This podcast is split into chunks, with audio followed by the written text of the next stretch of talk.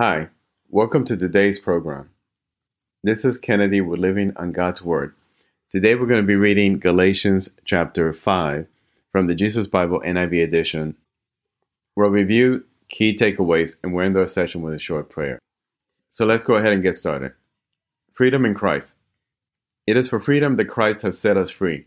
Stand firm, then, and do not let yourself be burdened again by a yoke of slavery.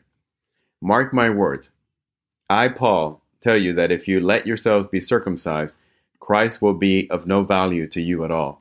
Again, I declare to every man who lets himself be circumcised that he is obligated to obey the whole law. You who are trying to be justified by the law have been alienated from Christ. You have fallen away from grace. For through the Spirit we eagerly await by faith the righteousness for which we hope. For in Christ Jesus neither circumcision nor uncircumcision has any value. The only thing that counts is faith expressing itself through love. You were running a good race. Who cut in on you to keep you from obeying the truth? That kind of persuasion does not come from the one who calls you. A little yeast works through the whole batch of dough. I'm confident in the Lord that you will take no other view.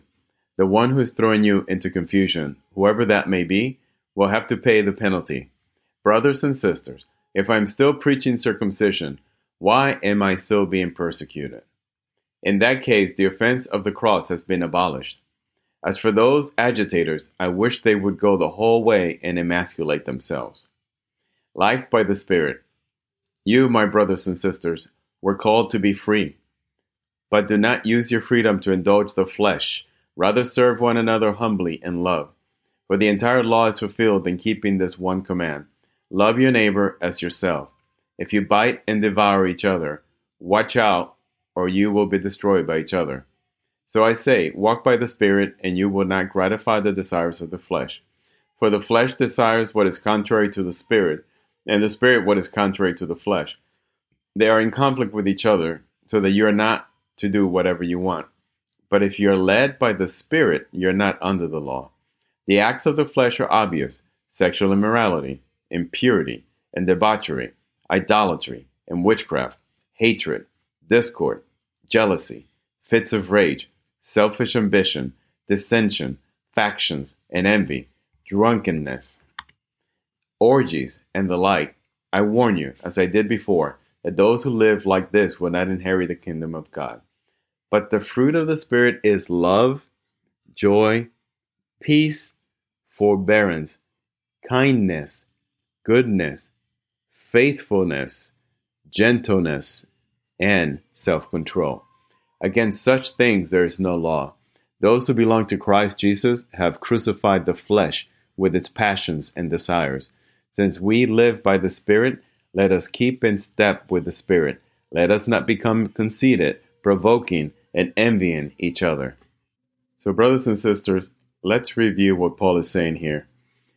He is basically saying that we are free in Christ. We are free through our faith in Jesus, and through that we are going to be made righteous. Therefore, there's nothing else we need to do. We don't need to be subjected to the law. We don't, back in those times, need to do uh, circumcision for men. Because if you do that, you're basically saying that God's sacrifice, Jesus' sacrifice on the cross, was not enough for you to gain salvation, for you to gain your righteousness. So, therefore, if you subject yourself to circumcision, if you think you need to subject yourself to the law, then you must follow the entire law and become slave of that law, which will never free you. So, Paul is pretty clear in saying, live by the Spirit. And if you live by the Holy Spirit, it will start to transform your life. And the fruit of the Holy Spirit is going to be love, joy, peace, forbearance, kindness, goodness, faithfulness, gentleness, and eventually self control. So the Holy Spirit work will transform your demeanor, your actions, the way you think, the way you speak. So let us end with a short prayer. Father God, once again, thank you for these amazing revelations in the Bible. Thank you for your words that just illuminate the path towards freedom, illuminates the path between us and you, Lord. Lord, thank you for making it so clear that if we become slave to your love, Lord, slave to you, Jesus, if you become the Lord of our life, that, Lord, you will take over it, you will transform it, and that we're to always fight our flesh. We're to crucify this flesh because this flesh and our spirit are in a constant battle with each other. And while the flesh wants lusciousness, drunkenness, selfishness, the spirit wants the total opposite.